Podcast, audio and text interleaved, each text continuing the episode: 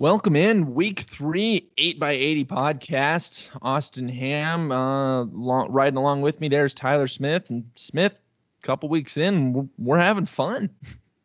Yeah, this is uh quite the football season we're starting to have, and uh, loving loving talking some football with you guys. Um, and this this week was a doozy with some of these scores. Oh my goodness, yeah, just I felt like when we were laying out kind of the games to watch, there was just there were a couple that were interesting, but I felt like I had a pretty good handle on kind of how things were going to play out. I didn't. I was I was wrong, and I probably should get used to that. But we'll start with some of those games that we did highlight that had some, you know, some semi somewhat notable outcomes. Um, Falls City Sacred Heart, they keep bouncing back after that opening loss to Elmwood Murdock. They beat Nebraska Lutheran 56 to 28. Neligh Oakdale, they had a tough opening loss to Howells Dodge, but they came back nicely, knocked off Crofton 36 to 18. One thing I think we need to keep an eye on going forward, Tyler, is that Crofton offense, after putting up 42 against Summerland, they haven't cracked 20 in the last two weeks. Yeah, that's kind of something that I've kind of got my eye on where they're going to have to get something figured out if they want to keep bouncing back the rest of the season. They're on a little bit of a slide, but if they get that offense rolling, I think they'll be okay. Lawrence Nelson, they were looking to reinsert themselves into the conversation against an undefeated Arapahoe team, and they sure did that with a 68 to 14 win. Um, Laurel Concord Coleridge, and this was an interesting one for us with them knocking off the Plainview Pirates 38 to 14. And really, from what we had seen from Plainview so far this season, I think that 14 number is the one that really stands out. Yeah, that offense was has been pretty potent, and it's it's really been clicking even since last year, and they didn't lose a ton. Um, to see the 14 on the board, and I think that second score that they got actually came pretty late. I think they were at either six or eight for most of the game. Um, really kind of shocking and quite impressive for that Laurel Concord Bears uh, defense, and they're definitely going to be a team to watch out for.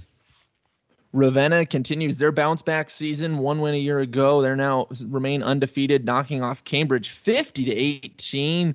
Ainsworth over Burwell 34 to 12. We know it's a little bit of a down year there for the Longhorns. Obviously a big time up year right now for Ainsworth, but Tyler, I had the chance to actually call a game. I was doing the West Holt O'Neill game on Friday for radio, and I do it, did it with Michael Scholes, who is an Ainsworth alum and he didn't mince words. He has said this is probably the best Bulldogs team since at least the turn of the century. Yeah, Ainsworth is for real this season. Um, they're really kind of just putting on a show, uh, demonstrating that they're back and this is kind of their year. Um, Carter Nelson's, I mean, he's just an animal on both sides of the ball, and they're they're doing a great job of moving him around. Where sometimes they'll play quarterback, sometimes receiver running back. I mean, they're they're putting their best athlete in the best positions to succeed. So Ainsworth's legit. Let's time to take them seriously. Absolutely. Uh, Sandhills Thedford, they stay on the seesaw on the, this time on the upswing. They, we thought they might have an interesting matchup there with Twin Loup, a little bit of a resurgent program there, but Sandhills Thedford all over it with a 44 to 8 win. So they get back in that win column couple games that we did not highlight really much going into last week, but they wound up being two of these wound up being two of the absolute best games of the week by far. Might wind up being two of the best games of the season. We'll start with the lower scoring of the two. That was St. Mary's hosting Osmond, and the final of that one in the low scoring one. That was 52 to 46. The St. Mary's Cardinals winning it in an afternoon game that we were lucky enough to hear the entirety of on the radio. But Gage Hedstrom has another big time game. Um, both offenses seem to be clicking. There were some interesting special teams plays. This was just an absolutely outstanding game from start to finish, and I'm really glad I got to listen in. Yeah, absolutely. Uh, it was kind of as we were both kind of getting off work and stuff, and had other stuff going on, so it was nice to be able to catch it on the radio. Uh, wish I could have saw some more of the highlights of this game. Um, honestly, I think these two teams figured something out as far as a new kickoff strategy because I'm pretty sure both sides of the uh, or both teams recovered multiple different onsides, mostly because they were afraid of the big special special teams play of kick returns for touchdowns. We talked about Gage Hedstrom getting two of them the week before. Well, he had another one in this game, and he brought another one back to the 11. So you can understand why these teams are scared to kick to each other. Yeah, absolutely. It's just this game was just an absolute masterclass in trying to figure out some sort of wrinkle to give yourself the advantage. And both teams just absolutely had to battle for it. And it was so, so impressive. But possibly even more impressive was what happened in Wakefield. Uh, the Trojans hosted the Pender Pendragons. Final score: Wakefield 65, Pender 62. I, there, this game just had everything. If you like offense, an absolute track meet. Yeah, yeah, absolutely. We've talked about it last week where we were kind of hinting at some of these ba- some of these teams having some basketball-like scores. This is one of them. This might be one where those two basketball teams play each other and they don't hit that kind of point point spread. Uh, there was out of 18 or there was 18 uh, touchdowns scored out of 20 total possessions, and that's not including. Actually, that probably is including one where there was a kickoff return for a touchdown. One defensive stop all night for Wakefield, and it came in the, the final seconds of the game. Right. There was one punt in that game. Wakefield punted at one point. Again, Pender scored on every single possession except for the final one where they took over the ball with about a minute or minute and change left on the clock to be able to score at that level and then just run out of time is you don't lose games like that and that's just a hard it's a super super fun game and we'll talk a little bit later about some of the individual stats that came from it but i mean for pender that's a heartbreaker i don't I, you, but you, you don't want to hang your head too bad because again 62 points that's an incredible performance but to not be able to come out with the win and now you're sitting at one and two for pender that's tough Yeah, absolutely. Like you said, putting up 62 points, almost every coach in the in the state of Nebraska is going to be happy with that, thinking they're going to walk away with a win. Um, if Pender can figure out how to get some stops on defense, they're going to be a very, very scary team to play, putting up numbers like that. Yeah, I'm not even though they're one and two. Like I said, I the losses and this one to Wakefield and a tough loss to Clarkson Leigh, who's a very, very good team. Write Pender off at your own risk. I'll tell you that much. Yep. Uh, other games that had some impact in these top 10 rankings that we'll get into in a little bit. Wisner Pilger, they knocked off Nebraska Christian 40 to 34. So another pretty high scoring tight one there. Nebraska Christian, they ran for almost 300 yards. They ran 70 total offensive plays. They converted 23 first downs, and Wisner Pilger was still able to come out on top. Yeah, Wisner Pilger kind of using that bend don't break type defense where you can give up some points, you can give up some yards, just don't give up the big plays and make sure your offense is clicking better than your defense is.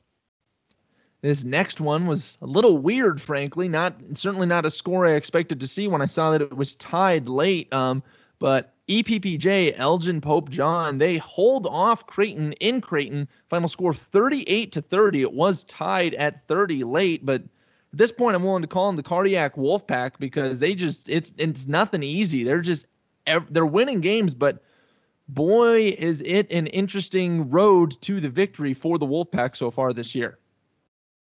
Yeah, absolutely. Uh, I feel like they're kind of the inverse of Nebraska football, where they're they're getting all these one-score games, but they're on the the right end of it, and the ball's kind of bouncing their way, where they're getting the getting the wins instead of getting the losses.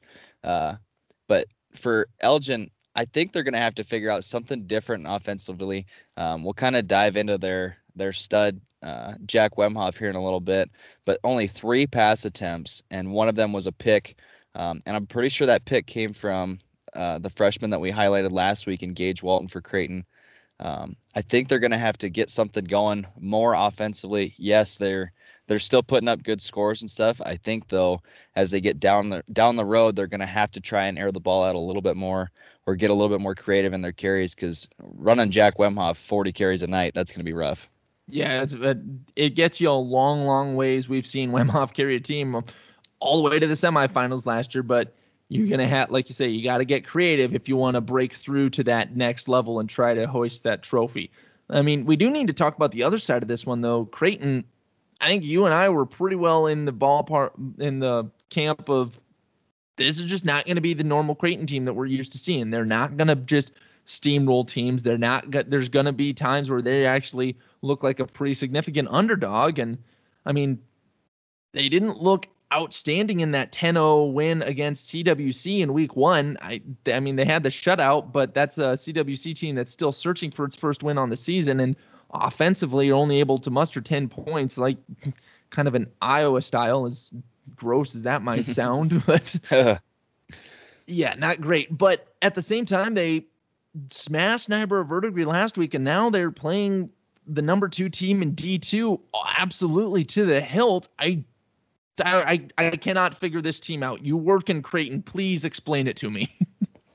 well, I think I think the big part is they've got uh, first year head coach. He's been the assistant before, and Holden Wetzler, who knows his knows his football, and he's a smart smart guy working with um, a lot of young players in his skill positions. He's got sophomore quarterback, sophomore running back, um, sophomore scat back, I guess you would, or freshman scat back, you'd call him in Gage. Uh, Walton, um, but he's got a lot of depth along the line. Uh, some older kids. Um, you got senior Kale Fulton, who plays kind of a tight end, uh, defensive line rover type guy. Um, and I think he's just kind of got them buying in, knowing that they're willing to go toe to toe with anybody. I mean, like we said, it was kind of an ugly win the first week, but then they went on the road, took care of things in Niobrara Verdigre and put up big numbers there. And I think that's kind of just built some confidence. And though this game's a loss, being able to go four quarters with the number two ranked team in D2, I think Creighton's going to be one of those scary places where people are not going to want to go play because, quite frankly, Holden Wetzler and the Creighton Bulldogs have got things figured out. Yeah, you just see a program that has been a winner for the last decade plus, and even if it seems like it might be a down year for them, clearly when you know how to win, you just keep it rolling there. Uh, another big time game in the top 10, Palmyra. They beat Elmwood Murdock 52 to 28 and was probably one of the more surprising scores that I saw just with in terms of the margin of victory. I expected this one to be very competitive and very close, but Palmyra again playoff ineligible because they're opted down to eight man, but frankly, I think we're all kind of losing out with them being a playoff ineligible team because that's a quality Elmwood Murdock squad that they just knocked off, and they did it in convincing fashion. Yeah, absolutely. I think I think if it was up to me, I'd just kind of let them sneak into the playoffs regardless because I'd like to see how far this team can actually go. Um, we kind of talk about in both D1 and D2 where there's kind of a clear cut number one on both spots. But the way Palmyra's been playing, I think they could challenge that given the opportunity. Um, quite frankly, their season they're they're they've got to just be looking to go undefeated um, and kind of take that as their their state title of going undefeated. So um, you know they're just kind of going out trying to give other teams losses and uh, just kind of run the table for themselves. Um, that's that's what they're playing for. I mean that's their end goal. So yeah, just a really really impressive start this season from Palmyra. And our final game from week three, from uh, yeah, from week three that we're gonna get into, and this was probably the the most shocking final that we saw. But Tyler, absolutely, the, the rumors of St. Francis's demise have been greatly exaggerated. There was plenty of plenty of dancing on many uh, message board about celebrating what looked like, oh, this is going to be an 0 and 3 start for the Flyers. They finally are having to go through a rebuild, finally get to see how the other half lives. Well, they took on Osceola, a team that you and I talked pretty extensively about last week, pretty excited about the prospect that uh, prospects that the Bulldogs have for this season. St. Francis wins it in overtime, 38 to 36. Yeah, and uh, like you were saying, we've been hi- highlighting Osceola, so this isn't like oh we they knocked off a team that people kind of thought weren't deserving of one of those top spots. They beat the team that I thought would challenge for the top spot. Um, still no Zelazny back, but and I know this one had to have hurt him not being able to play in this one, especially as close as it was. Um, and I kind of wonder if things would have went a little different, but you can't can't think that way because he obviously wasn't in the game. Um, so full credit to the Flyers. Like we, like you said, we kind of thought they might be out, and I know a lot of people were kind of rooting against them, but I think you called it a week early with Carson Wessel, but he's back. Like they're back. This is this is the win that kind of gets you your momentum going back into through the rest of the season. Um, speaking of Carson Wessel, I mean he scored the tying game or the tying score with a minute left in the game, and then he walked it off with a touchdown run. Um, ice in his veins for a young kid, um, and I know for sure you're going to want to talk about him a little bit later in the show in one of our segments. So yeah, we'll we'll be diving into Mr. Wessel later, but yeah, just I there's not much more to say because again, if you're Osceola, you can look at this and say, well, Zelazny, who still reportedly should be back at some point this season. We'll see when that it, we'll see if and when that is, but You, if you're Osceola, you can look at it and say, well, we get Zelazny back, it might be a different ball game. You're St. Francis, you look at it and go, listen, we lost to EPPJ, who's still ranked number two. We lost to them by two. And then we took on a top five team in Osceola. We beat them by two. This St. Francis team can tell themselves that can look themselves dead in the mirror and say, we can hang with anybody. And I think the rest of the season is going to prove that. So again, like the most interesting final score from the week was certainly St. Francis topping Osceola 38 to 36. Well, last week we introduced our names to know segment, and again, that's those guys that just week in, week out, you know, they're going to be the bell cow backs, the guys to- toting the ball 25, 30 times, just carrying an offense, carrying a defense, the real stud Ironman for some of these eight man teams. And we got a couple of guys that I think we want to add to the list. Uh, the guys that are already on the list, that's Corbin Horn of Dundee County, Stratton, Keenan Gaston of Hitchcock County, Cade Hosier of Elmwood Murdock, Cason Loomis of Bridgeport, Carter Nelson of Ainsworth, who, I mean, you want I hate to harp on one kid so much, but boy oh boy, he just keeps putting up highlight plays. yeah, absolutely. I saw a clip of him and actually some still pictures of it where it might have been the hardest hit I've seen in eight man football so far this season. Um, we've we've talked about the offense, but wa- watching that hit, I mean, it's just kind of another highlight to add to the clip just roving as a safety linebacker, and he just is always looking for an opportunity to put the highlight hit on, and he certainly got one there. But the two names I want to add this week, that's we're going to start with uh, Jack Wemhoff of EPPJ. We already mentioned him earlier. He's a two-time thousand-yard rusher, was massively instrumental in that semifinal run for the Wolfpack last year, and he really trying to he basically did everything for the Wolfpack offensively in that close game there against Creighton. Yeah, five touchdowns, over 40 carries. They know that's their guy and they know they're going to go to him early, often, and repeat. That's that's Elgin's like, yeah, they're just offense right now. And they're just going to dare you to stop him and most of the time you can't he's just that guy. Jack Wemhoff no. is just that guy, and he's the defensive leader for this team as well. Their lead returner, just again that do it all guy. And the second guy I want to add to the names to know this week, that's Kyle Kasich of Clarkson Leigh. He's been awesome all season long, but really in this last game against Bancroft Rosalie, it was a 22 to nothing win, so a tight one there for the Patriots. But Kasich went off for 300 yards and scored all three touchdowns on 22 carries there for the Patriots to help them just keep cruising forward this year. Yeah, uh, I managed to catch part of their their game against Pender in week two, and let me tell you, this kid's an absolute baller, and I'm really glad that we added him to the list. Yeah, he's gonna he's that lead ball carrier there for that Clarkson Leigh team. That's a high quality team, and he is dangerous with the ball in his hands, and it doesn't matter if there's a couple of defenders in front of him. So again, Kyle Kasich and Jack Wemhoff add them to your list of names to know. All right, stat line of the week. There's a guy here that does that is part of our names to know list, but I just couldn't not put him in our stat lines of the week, and that's Lance Brester of Howells Dodge. And we know Brester 250 yards a game on the ground, just absolutely dominant. But when you're able to put up seven rushing touchdowns like he was this week, I I can't keep I can't keep him off the stat line list, Tyler. When seven scores by an individual is just too much to ignore.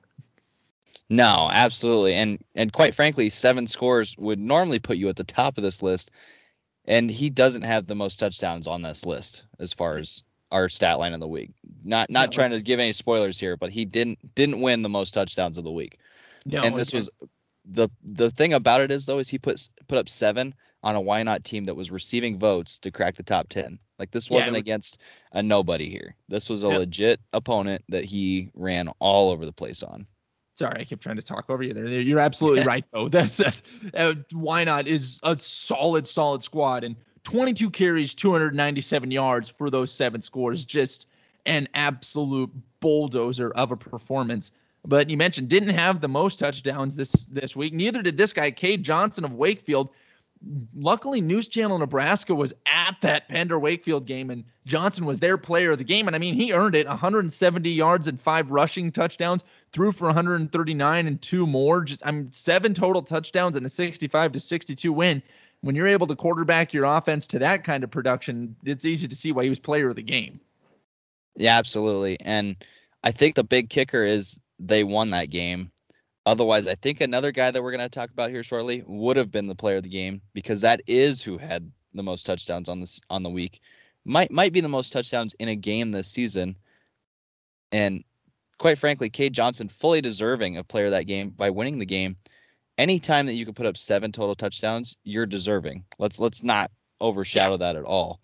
And I got to watch him against Plainview. I believe that was week one and he was full on carrying their team in that loss to Plainview. And so it's nice to see him get some success here against Pender and kind of bounce them back. Yeah, again, like you said, I I think going into that fourth quarter, based on these stat lines, the production team for News Channel Nebraska was probably looking at each other and going, "Well, it depends on who wins. Whoever wins, that's who's going to yep. get player of the game here." And the guy that was in consideration there for Pender, that was Quinton Heineman, just an unreal 14 carries for 198 yards and five scores on the ground, five receptions for 159 and three through the air, 12 tackles defensively. And last week we talked a little bit about how Pender's got a legit kicker. Well, that's who it is. Heineman. And he was four of five on PATs. And the one that he missed was blocked. Yeah. Uh, anytime, I mean, eight man football, like we've talked about with Carter Nelson over Ainsworth, you got to put your best best athlete in the best positions, and that's what they did. That's what Pender does with Heineman on offense. Uh, eight total touchdowns. Uh, for those of you who don't know, ten in a game is the state record. Yeah, ten, just... and he was he was on pace for it. He I think he had seven, seven going into the fourth quarter maybe, and I know I was watching that one close to see if he had gotten it or not. Um, just just the fact that he can do everything that they're asking him of, and uh, quite quite frankly, if you can have that kind of production on offense, if Pender, like we said before, if Pender can get some stops, they're going to be a very dangerous, dangerous team. Absolutely. I mean, you got to imagine that. I would. I didn't see the final play, but I'm guessing Wakefield was probably doubling Heineman on that final pass by Pender. Yep. So again, our stat lines of the week. That's Lance Brester with his 297 yards and seven touchdowns for Howells Dodge. Quinton Heineman with his eight touchdown performance for Pender, and Cade Johnson with his seven touchdown performance for Wakefield. Now we're looking now at the Young Bucks, the freshman breakouts, and we already mentioned him in the St. Francis Osceola game. That's Carson Wessel, the freshman quarterback for the St. Francis Flyers. Brought him up a little bit last week, just throwing it, wanted to throw him out there and make sure we got his name out there early because anytime you get to take over a program like St. Francis at quarterback as a freshman, I get I usually have a I'd have a pretty good feel that you're going to have a big time career. Well, he waited a whole week to really break out. he threw for two touchdowns, ran for three, including the game tire to send it to overtime and the game winner in overtime, and also was able to convert that two point conversion. And just an unreal performance there by Wessel. And again, just as a freshman for a storied program to be able to step up, put up those kind of numbers, and lead your team to a win like that, got to tip of the cap to be quite honest, I think whenever we talk about a team like being down or a team being up, I think we're just kind of jinxing these teams at this point. We did it with Osceola, and then we talked about how St. Francis might be down and how we wanted to shout out this freshman kid. And then all of a sudden he just goes absolutely bananas and carries their team to a win. I think I think the more we talk about a team, the more either A, they're in trouble or B, they're about to do really good yeah, it's things are going to swing one way or the other if we're talking about you, and it's probably going to make us wrong. And I want no one, and I mean no one, to tell our wives that that's what's happening. No, do not do not pass that along at all. That, that, We're never wrong. That remains a secret. If this pod gets too big, we'll just have to deal with that when we'll cross that bridge when we come to it. Uh, other freshmen we're looking at this week, Tucker Biskup of Alma. I've kind of been glancing his way. This is an Alma team that's three and one. That only loss was in that shootout to Thunder Ridge, Kansas, a couple weeks ago.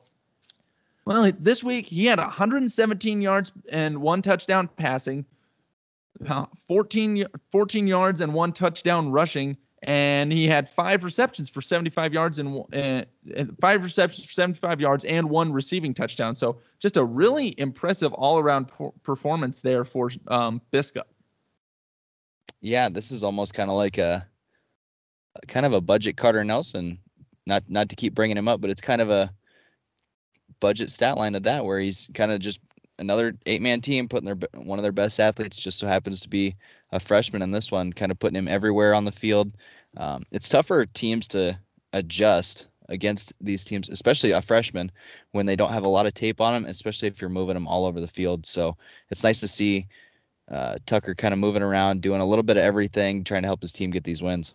And just for clarification, so you know it's not just empty calories here for Biskup. That was in a 52 to 40 win over Bertrand. So good competitive game there that his team really needed that level of production. So Tucker Biskup from Alma. And our final breakout of the week, that's going to be the freshman quarterback from Omaha Brownell Talbot. That's John Schinzel. He threw for three and ran for three in Brownell Talbot's big win over Lyons Decatur Northeast. That's that was Brownell Talbot's first win of the season. Well, anytime you've got one one guy going for six touchdowns, you've got a good chance to win.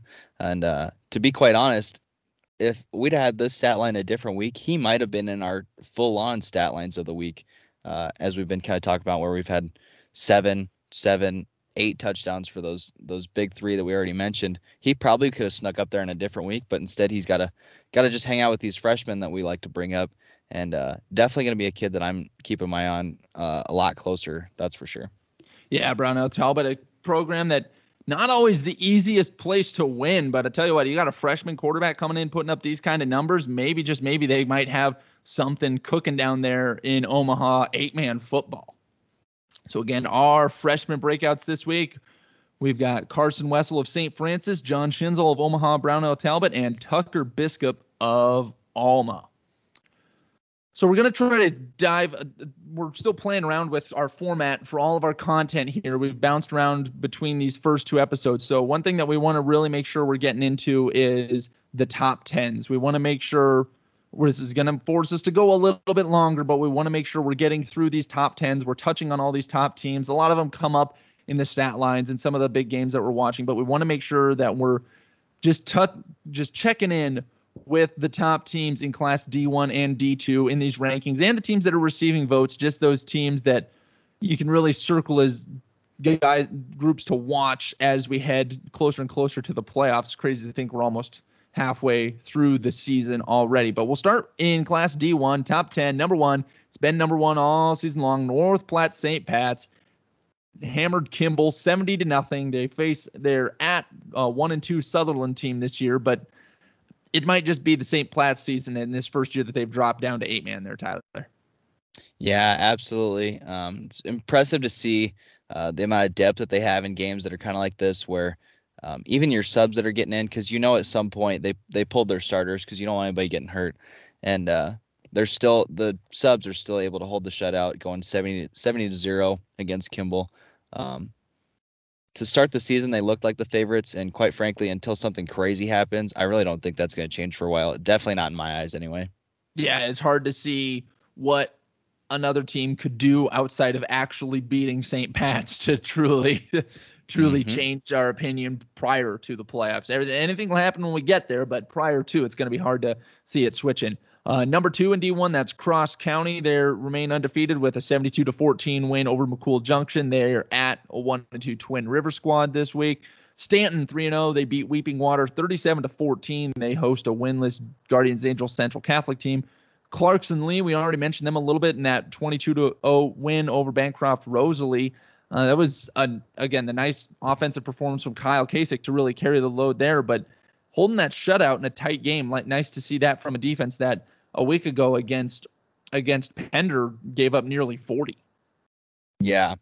Um, and we've kind of hinted at Pender before about how they can score, but it's really nice to see Clarkson Leigh, where they they had beat them in kind of a Big 12 t- style shootout be able to kind of throw up more of a Big Ten style score here with the 22 to zero. Nice to see that they're kind of balancing their team out. It'll be it'll be interesting to see if they can keep that uh, offense and defense going the rest of the season. Again, Clarkson Leigh ranked fourth, and they face Shelby Rising City, a two and one squad for the Huskies there this season. At number five in D1, team we've already mentioned as well, Palmyra with that big time win over Elmwood Murdock, 52 to 28. They take on an undefeated Thayer Central team, but Tyler, you and I were talking about this when, the rankings dropped this week, and I, does Palmyra belong higher in your mind? In, in my mind, yes. I, I honestly think that some of the rankings are kind of uh, bashing them a little bit because they're not playoff eligible, so they're not putting them up as high as I think they should be. Um, I'm not going to say which teams ahead of them need to move down because um, everybody's undefeated up above them, and uh, there's also several teams below them that are also undefeated. So I I think personally they're kind of getting pushed down a little bit further because everybody that they've gotten put in front of, they've beat them in impressive fashion, um, including Elmwood Murdock, like we just talked about, and beating Elmwood Murdock, they're still in the top ten. We'll we'll get to them shortly. So uh, in my mind's Palmyra, they're they're out there trying to like reach the top of this leaderboard, go undefeated, and that, that's going to be their win for the season. Yeah, this is a big, big time win. That win over over Elmwood Murdock. But again, we'll touch on their next opponent, the 3 0 Thayer Central, coming up shortly here as well. Not at number six in D1, that's Neligh Oakdale. Mentioned their win over Crofton 36 to 18. They host a 1 and 2 Elkhorn Valley Falcons squad this week. At number seven, the aforementioned Thayer Central. They beat Heartland 48 to 6, and they get to host that Palmyra team. And this is one to keep an eye on this week. This is going to be, a, again, it's a top 10 matchup, two undefeated teams. This should be fun. Yeah, this is the one that I've probably got my, going to be checking my phone quite often, trying to get some score updates for this one. Um, Thayer Central's got a kid that he might might be the best, if not one of the best, uh, true linebackers in eight man football right now, and that's Gunnar Mumford. Um, he's got my vote for all state, that's for sure. And uh, you know he's a physical linebacker when he's five foot 10, 185 pounds, but he also is your center for your offensive line. Um, I'm looking for Gunnar to try and shut down the rest of the um, Palmyra offense and uh, really just kind of try and hold them to a lower score. They haven't really been uh, limited on offense, so I'm I'm anxious to see what a stud linebacker can do against that offense yeah, it's always fun when it the linebacker center combo, the Dick Butkus special. Like I, those oh, kids are always physical. They play hard. Always fun to watch. Uh, at number eight in D1, that's Laurel Concord Coleridge. We mentioned their win over Plainview, 38 to 14. Well, they've got an undefeated opponent coming in here as well. That's Homer, and Homer hasn't exactly played a murderer's row schedule, but all you can do is beat the teams in front of you, and that's what they've done. And that sets up an interesting matchup here with the Bears. Yeah, absolutely. I was kind of kind of shocked to see Homer at three and zero. Oh. Um, this is their first true test, so this is really kind of where we'll find out um, what they are as far as team wise goes. Um, Laurel's got to try and keep building on. Uh, they held a really potent Plainview offense to only 14 points last week. Um, they've got to be uh, on it on both sides of the ball. I'm anxious to see what happens in this one because, like we've talked about before, um, with some of the top 10 teams playing up above Laurel Concord Coleridge, if they can pull out a win here, they'll move up. And quite frankly, I think if Homer beats Laurel, they're they're definitely going to be getting some votes, if not cracking that top 10. Yeah, an interesting prove it moment for both teams. Uh, at number nine, we've already talked about them here in their loss to Palmyra. That was Elmwood Murdock. They're now two and one on the year. They host a one and two Omaha Christian team, and that's that's the tough loss that Elmwood Murdock took to Palmyra there. But I don't think we want to write them off yet. No, absolutely not. This is kind of the time in the season where you kind of it's it's I don't want to call it a make or break point, but it's kind of your bounce back type type of game where you you kind of got beat um, and quite frankly, it wasn't that close. So it's kind of time to see what your team's made of, how they bounce back, how they respond to that adversity. Um, and that that's just kind of where we're at in the season like you talked about it's crazy to think we're almost halfway through but this is this is where you find out what kind of team you've got and so uh, i'm i'm thinking elmwood murdock bounces back in a big way this week at number 10 and interesting to see them sneak into the rankings here but the resurgence is real in ravenna as again they're 3 and 0 after they topped Cambridge. And this week they're traveling to an 0 and 3 Pleasanton team. So fun things happening down there in Ravenna. Uh, the teams that we've got as kind of receiving votes, uh, those contenders to crack into the top 10, Riverside, they're they're flirting with that top 10. They knocked off North Central 55 to 0. Well, they get to host another team that's in the mix here to get into the top 10, and that's Nebraska Christian. We mentioned their close loss to Wisner Pilger, but now they um, no rest for the weary is now they've got to take on a quality Riverside Charger outfit there. Yeah, absolutely. And Riverside coming off that big win against North Central, you know they're going to be trying to pull off another big one, trying to crack that top 10. Um, but this Nebraska Christian team is tough. Um, and honestly, this is going to be another another big swing game style format. Absolutely. The winner really gets an inside track to that top 10 ranking. The loser faces an uphill battle with their second loss to try to get themselves up there. And the uh, the last D1 matchups that we'll be highlighting in this one, that's Wisner Pilger, and they are at that one and two Pender team. And this this one should be fun. I this what this game should just flat out be a ton of fun to watch. Yeah, absolutely. Uh, the fact that it's at Pender means I'm going to be trying to catch it on their their Striv YouTube that they usually have going. Um, this is a it's a, another big one where it's another swing game. Pender's looking to try and bounce back. Um, we've highlighted their offense. Um, the question's going to be for Penders if they can get a stop on defense. Um, we know they can score with the best of them. And quite frankly, for Wisner, it's going to be the same deal. It's it's really going to come down to which defenses show up and which ones can get the stops and get their get their teams off the field. Um, and that's just what it's going to come down to in this one. I think it's just going to be which defenses get the stops, which one can force the turnovers, and come away with the win.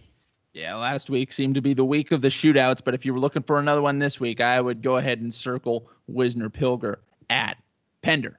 Moving now to Class D2, and at the top, and again, it's similar to St. Pat's in D1, how they've been at the top all season long. It's the Howells Dodge Jaguars. They knocked off Wynot 54 to 20. They host Humphrey Lindsay Holy Family at the. this is just this is just a juggernaut team that wins ball games, Tyler. yeah, absolutely. Um, we we asked for some people to submit some some freshman highlights um, into the Facebook and Twitter pages, and uh, we got one sent in for Hunter Luther. Um, and quite frankly, it was another one. Honestly, it would have rivaled the biggest biggest hit that I've seen out of eight man football so far, and it was on a a pick six return. Um, where he just kind of took his took his frustration out on the offensive player. And when you've got freshmen that are able to make blocks and hits like that, you know you've got a pretty storied program with a lot of depth and a lot of culture when uh, everybody's trying to get in on the action. Yeah, when a guy playing with that mentality and that level of strength is coming in as a depth piece in a game that you're winning by multiple touchdowns. Again, this is Howells and Dodge individually. If you've been following eight man football in this state for any period of time, you understand that there is an incredible amount of history in those two as individual programs. Well, now they're co opted and they remain one of the toughest teams to play year in, year out. And really, first off, it was an insane hit. He, I think he absolutely took the wind out of the kid that he hit. It's super fun. I'm hoping we're going to be able to get that clip onto our social media pages this week. So check out, uh, make sure you're following our Facebook and our Twitter pages because again, if you can get it, if you can get us some cool clips and some cool media, we'd love to share it. We want to keep highlighting those kids, so that'll be just again keep those coming. But this hit from Luther just to me just screams those why some of these programs are able to be perennial winners. These kids get in the weight room, they get the mentality, it's ingrained into them, and they want to play like that no matter the score, no matter the opponent, no matter down distance situation. And I just I thought that was really indicative of you try to figure out why some programs stay so consistently strong and some just struggle to crack into that upper echelon in high school football that should have pretty dramatic swings in terms of who's got the talent on a year to year basis. And I think, again, that big hit from Hunter Luther is a statement to why Howells Dodge is what they are. And I think it's probably telling us that we should probably keep an eye on Hunter Luther as a defensive player moving forward in his career. Absolutely. number two in D2, that's EPPJ. Mentioned their tight win there against Creighton, 38 to 30. They now they're hosting an 0 3 CWC team, but again, it's been Cardiac Wolfpack all year. I'm I hesitate to have a real confident statement in how this one's going to go. Yeah, this one should be pretty clean cut and dry, where it should just be all Elgin all night. Um, but like you've said, they've they've kind of played to who they're playing. Um, I don't want to say down to their competition because I think they've played some teams that have kind of answered the call, kind of came up and punched the Wolfpack right in the mouth, to be honest. Um, this this is one though where I kind of think they might be able to get ahead a little bit and kind of work on some more of their offense, kind of work on that creativity. Um, this this is a big one for Elgin where they kind of need to make a statement to me on that they they deserve this number two spot. Yes, they've they've beat everybody in front of them, but I want I want a statement win on this one. Yeah, you want to stay at the top of those rankings. You got to show us a little bit of something because the teams below you certainly aren't taking any days off. As at number three, that's Bruning Davenport Shickley. They beat Blue Hill 46 to nothing. They host Lourdes Central Catholic, a one and two LCC team there this week. Hitchcock County, team that I think you and I are both pretty high on. They took on mm-hmm. a pretty strong South Loup team, beat them 36 to 24. Now they host Loomis on Thursday. That oh, that Loomis squad is 0 and 3. Um, so Hitchcock looks rolling pretty good, but I just I wonder if they shouldn't even be ranked higher as well, Tyler. Yeah, this is one that I I think in in my rankings anyway, they're up a little bit higher. Probably flip flopping them with Elgin. Um, personally, I think they're one of the one of the top teams in the state in D two. Um, quite quite frankly, that it was pretty pretty big statement win beating South Loup. Um, this is this is one that's on Thursday night, um, hosting an 0-3 Loomis team. I, I think this is one where they kind of make another big statement, kind of proving to people, hey, we we deserve a little bit more credit than we're getting, and uh, I think this is the one where they do it. Kenesaw comes in ranked at number five. They knocked off Superior 38 to 14. They host an 0 3 Deschler Dragons squad. Uh, Bloomfield stays undefeated, a 62 to 12 win over Tri County Northeast, the new Wolfpack co-op out there. This week they have to travel down the road there, quick jaunt down to a one and two Osmond team, but we already mentioned that might be a one and two Osmond team, but boy did they play an interesting one that they certainly could have won against St. Mary's. So I don't think this is going to be a pushover here for the bees. No, if you if you're Coach Matt Kuhar, this is when uh, you've got to have your guys taken seriously for sure this Osmond team might be one and two, but they've played some pretty good teams. Um, they've been able to score a bunch of points, um, and I think I think Osmond's main goal is going to be trying on these kickoffs, trying to keep the ball out of Wiley Ziegler's hands. He's a dangerous returner for Bloomfield, and uh, we already kind of talked about earlier in in the show how Osmond recovered multiple onsides. So I would not be surprised if there was not multiple tried, at least not squib kicks that um, they're going to try and keep out of Bloomfield's returners' hands. Yeah, it should be a good one there in Osmond at number seven. Dundee County Stratton. They knocked off Axtell 40 to 7. They host a 1 and 2 Bertrand squad this week. Number eight, Falls City Sacred Heart. They just keep on crawling their way back up after a season opening loss. They knocked off Nebraska Lutheran 56 to 28. They host Diller Odell this week. At number nine, a team that I'm still not sure what to make of them, Sandhills Thedford. 2 and 1, knocked off Twin Loup 44 to 8.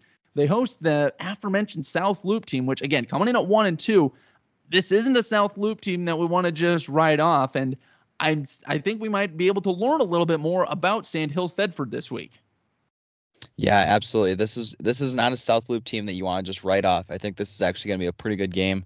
Definitely one I'm going to be watching. So you called your shot last week on uh, Carson Wessel. I'm calling my shot on Connor Paulson from South Loup. Their freshman running back. He's averaging over 100 yards a game. Um, I can't I can't speak for this last week because there wasn't any stats put in, but the first two games he was over 100 yards a game on the ground. Um, as their main running back, their quarterback does a lot of their running, but um, he's going to be somebody that I'm kind of watching. And you you called your shot last week. I'm I'm calling it on Connor Paulson this week to try and help South Loup kind of take down Sandhills Thedford and move themselves back into playoff contention. Yeah, I think you're I think you're probably dead on there. Paulson seems to be a pretty talented freshman back. So he may find himself into an earlier segment next week if he can put up a nice one here against Sandhill Thedford. Final ranked team in D2, Johnson Brock. They've found their way back into it again. Uh, winning programs keep on winning. Johnson Brock 3 and 0. They knocked off Mead 54 to 6. They've got a fun one this week too. An undefeated Humboldt Table Rock Steinauer squad coming to town. Yeah, that's a big one. Another another two undefeated teams. Uh, Johnson Brock made a big statement win over Mead, 54 to six last week. Look for them to try and creep up the rankings here with some top 10 teams playing each other. Uh, this this is another big one that's we keep talking about it where they're kind of swing games where you're either going to move up or you're going to move down and this two two undefeated somebody's got to lose down now to the D2 contenders and Osceola. They fell all the way out of the top 10 here, of this composite top 10 with that loss to St. Francis. and they host Palmer. And now this is a Palmer Tiger squad that just got their first win on the season, had a nice win there over CWC. But if Osceola is fully healthy, or even mostly healthy, sans Zelazny coming out of that St. Francis game, that's this is going to be tough sledding for Palmer because I think Osceola is going to really want to show something here. Yeah, I think Osceola is kind of out out for some revenge in this one, and I th- I think they're looking to kind of bounce back, um, kind of get some momentum back going their way before they kind of make their playoff run. Um, I I think this is a big one for Osceola, and quite frankly, another big one for Palmer as well. I think this is one where you kind of got to keep your eye on both sides of the ball and see what happens here.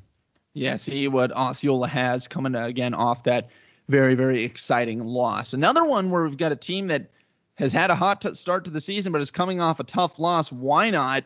They were they lost to Howells Dodge 54 to 20. Well, now they host a one and two Randolph team, and I think Randolph's in a similar spot to Palmer, where they've got a team that's a very talented team looking for blood that they're going to have to try to take on here. Yeah, absolutely. I think this is one where Wynot's kind of trying to get the the train back on the tracks and get things rolling back up again. And uh, yeah, I think I think you said it where it's just a talent team coming to town where they're going to be kind of looking for some vengeance here. Ainsworth, they're flirting with the bottom end of these rankings here. They knocked off Burwell 34 to 12. They host a 1 and 2 Niobrara Verdigre team, but I really think the story with Ainsworth here, Tyler, is a team with the undefeated resume that they have and one of the most heralded football players in eight man football, probably possibly in eight man football history. I mean, this kid's a high level four star recruit by some recruiting services is Carter, is Carter Nelson.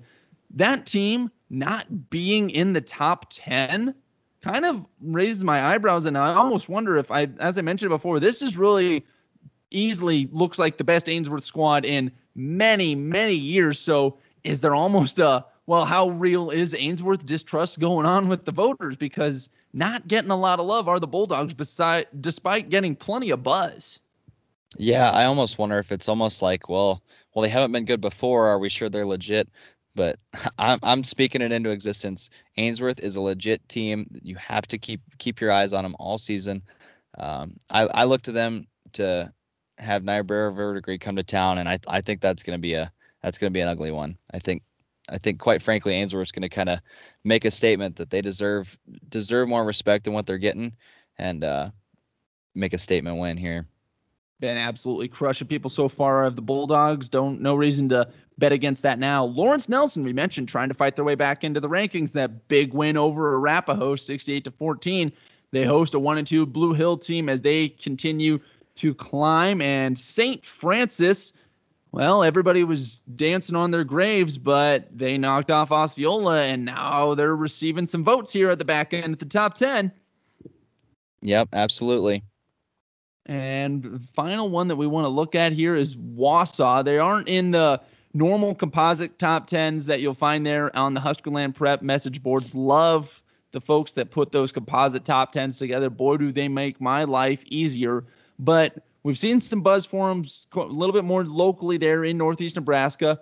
This Wausa team knocked off Boyd County 42 to 22. They host that really nice Creighton team that we've spoken of a couple times so far. And this is an interesting game, I think, partially because it's teams that we're both very familiar with because of the region that they're in there, Tyler, but also because we can see that this is a game where you could really set the winner up for a surprise run this season. Yeah, absolutely. This is kind of kind of some backyard football for us, um, both both directions of the hometown. Um, so kind of right in the middle of both these teams. Gotten to see some highlights from both. Gotten to see some some buzz from the different towns. Um, like you said, this is a swing game for both both programs. They're close town rivals. Um, nothing ever comes easy between either of these programs. It doesn't matter who you're playing. Um, Creighton, like we talked about, they've got those young skill players, but with with some experience uh, in kind of their more line and defensive side. Uh, Wausa has an extreme talent in Jackson Clausen at the quarterback spot. He's listed as a wide receiver on their max prep page, but he's definitely their quarterback. Um, can throw it, can run it. Um, really good basketball athlete. Um, they've they've kind of got some things going there in Wausa, um, starting things off this season, and uh, getting a, quite a bit of momentum going here. Might be one of their better starts in the past few years. Um, so this this is one that I'm definitely keeping my eye on, not just because they're two close teams, but it's kind of two teams that are both looking to prove something in Creighton and Wausa. Yeah, this looks like, especially with this win, this could be Wausa's best team since those early kind of 2012, 13, 14ish range teams mm-hmm. led by Marcus Klassen, Marcus Klassen, Trevor Wakely, Austin Kahn, those types of squads. And if you're from that region, like Tyler and I are, you know who I'm, you know the guys that I'm talking about. Those were those teams were no joke, and maybe this Wausa team could get on that level. So again, those are through all of our top tens some of the games to watch. And again, we mentioned all these games through our top tens. You got Shelby Rising City that are at Clarkson Leigh, South Loup at Sandhills Thedford, um, Laurel Concord Coleridge at Homer Palmyra at Thayer Central, a top 10 matchup. That's probably probably the game of the week going into the weekend. Uh, Humboldt Table Rock Steinauer at Johnson Brock. And again, the predicted shootout. So go ahead and bet the under because Tyler and I are always wrong. That's Wisner Pilger at Pender. As I think that is all we've got on the docket here this week, Tyler. And man, I just, we're getting lots and lots of compliments from folks that we know and some from folks that we don't know and seeing those listens go up just knowing that people actually appreciate what we're talking about and appreciate the perspective that we bring and what we're trying to do here to cover eight man football. I it's going to be a while before I'm able to end a podcast without just absolutely thanking everybody from the bottom of my heart for listening and reaching out and engaging with things, sending us pictures, sending us videos, talking to us just everything. I just it means so much to get that. I I just don't have the words sometimes. yeah, absolutely. I mean, every every time we get a good good feedback comment from somebody or a message from somebody, we're sharing it with each other, and uh, we both always kind of say it just kind of kind of fills you up with that good feeling. Um, can't like you said it's it's tough to put into words uh, the amount of thanks that we can put out to everybody who's shared things sent us things um, just kind of the positive feedback we've gotten from everybody. Um, it, it, really means a lot from from both of us. Uh, everything that everybody's been doing for us, and this was kind of something we just kind of wanted to dabble our feet in with this season and just kind of see how it went. And uh, quite frankly, it's kind of getting some traction, and it's it's been a lot of fun so far, and I I can't wait to see how it all pans out. Yeah, it's just so fun to know that there's at least we've got enough positivity coming back that it gives us the energy to keep doing it and that really that's all that matters. But we want to engage with everybody so make sure to follow us on social media. We're on twitter at 8x80 podcast. You can also find us on facebook. We do have an email set up now so if you've got some stats or pics or info or just want to drop us a line email us at 8x80 pod. That's E I G H T B Y 80 pod at yahoo.com, 8x80 pod at yahoo.com. As always, when you're listening to the show, don't forget to subscribe, rate, review, follow us on whatever platform you're listening. Right now, we are on Spotify, Anchor, and Apple Podcasts. Hope to be on Google Podcasts and just about anywhere that you can find podcasts here in the coming weeks. Alrighty, well, I think that pretty much wraps it up. As always, have a fun and safe week of eight man football. Until next week, peace.